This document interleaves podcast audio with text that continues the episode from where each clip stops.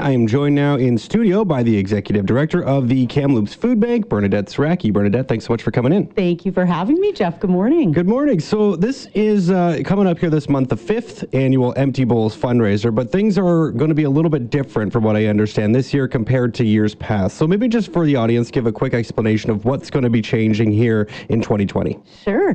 Um, for those of you who have not heard of Empty Bowls, for the past four years, we uh, were able to get bowls signed by celebrities um, and some really great ones. We had Paul McCartney, Keith Richards, Ozzy Osbourne, um, but we had a lot of fun with that event. So we held it at the Delta. We had 200 people come for lunch. We had our MLAs and our mayor were auctioneers, and we would auction these bowls off. Um, it was a lot of fun. But really, the highlight of this event was um, the soup. So we had several, about eight chefs that would come from different restaurants and they would make soup and bread and people could try all the different soups. And the feedback from that was extraordinary. So when we were talking about the event this year, we thought, how can we include more of the community and, um, and highlight what people really loved? And that was the soup. So we approached the Downtown Business Improvement Association, and Carl jumped on board with us right away. And um, we proceeded to chat with many restaurants downtown. And what we're going to do is take it out into the community.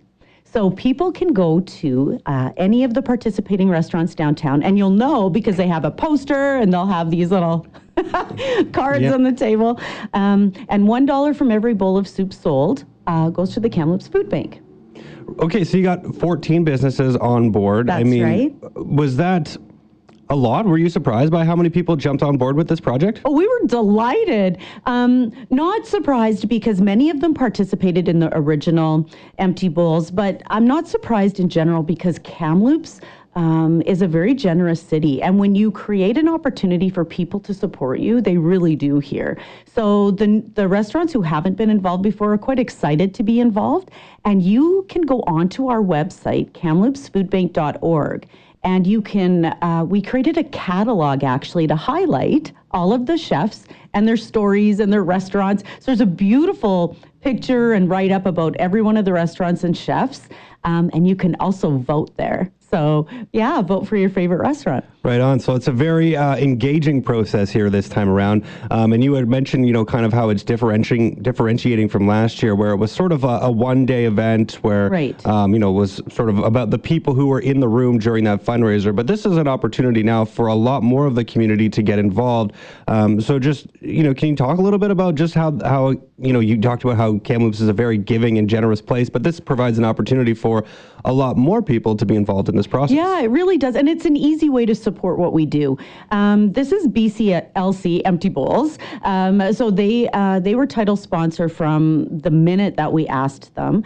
And it just, it trickles down from the, the corporations and the leadership in this community. I mean, they're really models for supporting the charities in the community and supporting, um, efforts to support our, our most vulnerable, which is what we do, right? So we serve 7,000 individuals, 54 community agencies that make meals, and we operate the largest food recovery program in uh, BC. And that would be impossible without the support of this community. So our message is really heard. But what I find being at the food bank, it really is um, a magical place to be because people come um, with true generosity, compassion, and non-judgment. And what that, the energy that creates in there, and the support it creates for the people we serve, is um, it's intangible, but you can feel it. So when people come. They, they often mention that they're very grateful to have an opportunity to be in an organization and to serve the community in a meaningful way. And Kamloops shows up always. How big is this event for you? Can you can you kind of touch on how how significant it was in the past, just for you know like Sure. percentage of contribution to your annual um, donations and things like that? Um, for those of, of you who know, or the listeners that know about nonprofits, it's always a struggle to get with events and with fundraising and the next dollar. Um, many people make assumptions that perhaps food banks are supported with uh, provincial dollars, and they're not. So we do we do receive a certain percentage of our funding from. Um, something called the Community Gaming Grant, which is from lottery funds. Uh, but the rest of it is really fundraising efforts and um, donations that come in the door. So we really do need many things to survive and to meet the need at our door, and that is volunteers, food, and funds. We need them all. And I think what we've found in Kamloops is that um, people are very community driven. They're very relationship based here. So when they come to the food bank and they create a meaningful moment for themselves, they tend to come back and um, you know serve special hampers or bring their kids classes. And I think that is going to be where we make the biggest change at the food bank is inviting people in because the only way that poverty is going to change um, is with the next generation. And they need an opportunity to be involved in a meaningful way, be comfortable in organizations like ours, and to really put their visioning. Like these kids now, there's no end to their dreams. I mean, mm-hmm. they're watching kids that snowboard that are, you know, millionaires by the time yeah. they're 20. I mean, there's just no end to how they see the world. Like there's just no boundaries to what can be. And so when they come, I always talk to these classes about, um, remembering to be compassionate and generous because if you can give, give. That only puts good energy in the world and it's going to create a different future. We haven't quite figured out how to end poverty. I mean, hunger is just a sign of poverty. Mm-hmm. It's. I mean, wipe it all away. For whatever reason, people cannot afford food. Right? Well, it's one of those things, right, that kind of goes to the back burner when you're looking at all your finances, right? You want to pay your rent, you want to pay for your hydro bills, you want to pay for all that stuff, and sometimes food is the one that gets put on the on the last of the list, right? Well, and you know what? Even people that perhaps are not in a vulnerable position, um, it's expensive to live. yep. Even when you have a full time job, um, you're not struggling with mental health with disability, with a family crisis. So things are going pretty good. You know, uh, most people, and I know people have heard this sentence, but it's honestly true. I mean, many people are just one, two, or three paychecks away from being at the food bank themselves. I mean, if people lost their job without that being replaced, even without any other issue in your life, you could be there. And so, if people could just humbly understand that, it could be any one of us, then your view changes a little bit. Um, where is the food bank right now? I guess in terms of your, your stock, we're into into March now. Yeah. Um, I know winter and, and Christmas tends to be that real busy season where yeah. you see a lot more things cutting off the shelves. Uh, just what is your current situation in terms of a stock right now? Well, uh, good question. This is the time where things start dwindling a little bit. We and you're right. Christmas is. Um, it's just flowing in the door. Like that's really a time of year when people give, even without being asked. Mm-hmm. So um, the ebb and flow of food in the food bank is certainly a pattern that we do see over the years, and that is one of the reasons we have a food drive coming up in April. So April 18th is the Rotary Food Drive. Um, we typically get around 60,000 pounds of of product, which is incredibly helpful and needed at this time. So please look for, believe it or not, the yellow bag is coming back. it's famous. People, our last food drive was not as successful without that bag. And um, so, but we did hear the environmental concerns and um, the bags are going to be biodegradable. So look for the yellow bag April 18th, but continue to support our efforts. And I say this every time I, I come on.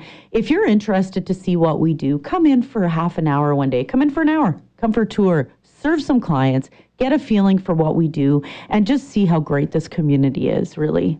Awesome. Yeah. And um, one thing I do want to ask about going back to empty bowls here about uh, you know you mentioned that people are going to be voting on what their favorite yes. soups are. Um, you know what is what is in it for the chefs? Is this purely bragging rights? Are they going to be showing off the fact that they had the best soup here in yeah. the month of March? And not just bragging rights. There's a bowl trophy. Ooh, that's pretty exciting. yep. So um, the Super Bowl we're calling it is nice. that creative. Yeah. I love it. Yeah. You spelled it S O U P. I hope. Yeah.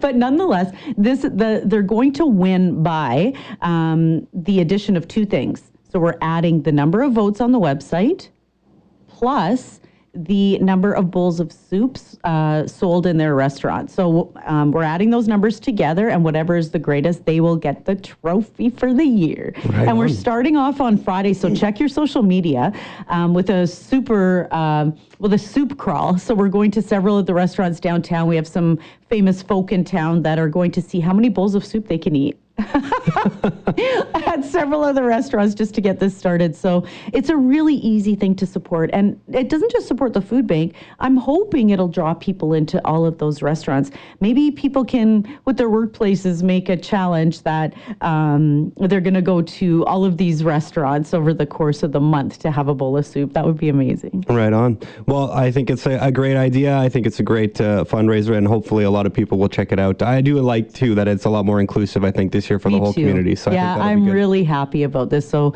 um, get out and, and enjoy um, our amazing chefs in this city. Right on. well, Bernadette, thank you so much Thank for coming Jeff. in. Really appreciate it. And uh, best of luck here in this uh, campaign. And then we'll look ahead to the uh, food drive next month. Thank you. That was Bernadette Siracky, the executive director of the Kamloops Food Bank, talking about that Empty Bowls campaign. Of course, $1 from every bowl of soup will go to support the Kamloops Food Bank. There are uh, a number of downtown restaurants that are participating. So head downtown at some point over the course of the month, order yourself a delicious bowl of soup. Um, $1 from that will help go to support the food bank. And then you can go online and vote for your favorite chef in terms of what soup you like the best and uh, have a nice little friendly competition for the uh, Super Bowl, as uh, Bernadette was saying. I'm sure a chef out there is you know, anxious to get their hands on that Super Bowl. And, uh, you know, you have a chance to help pick the winner. So please take part, and, and it's all for a good cause.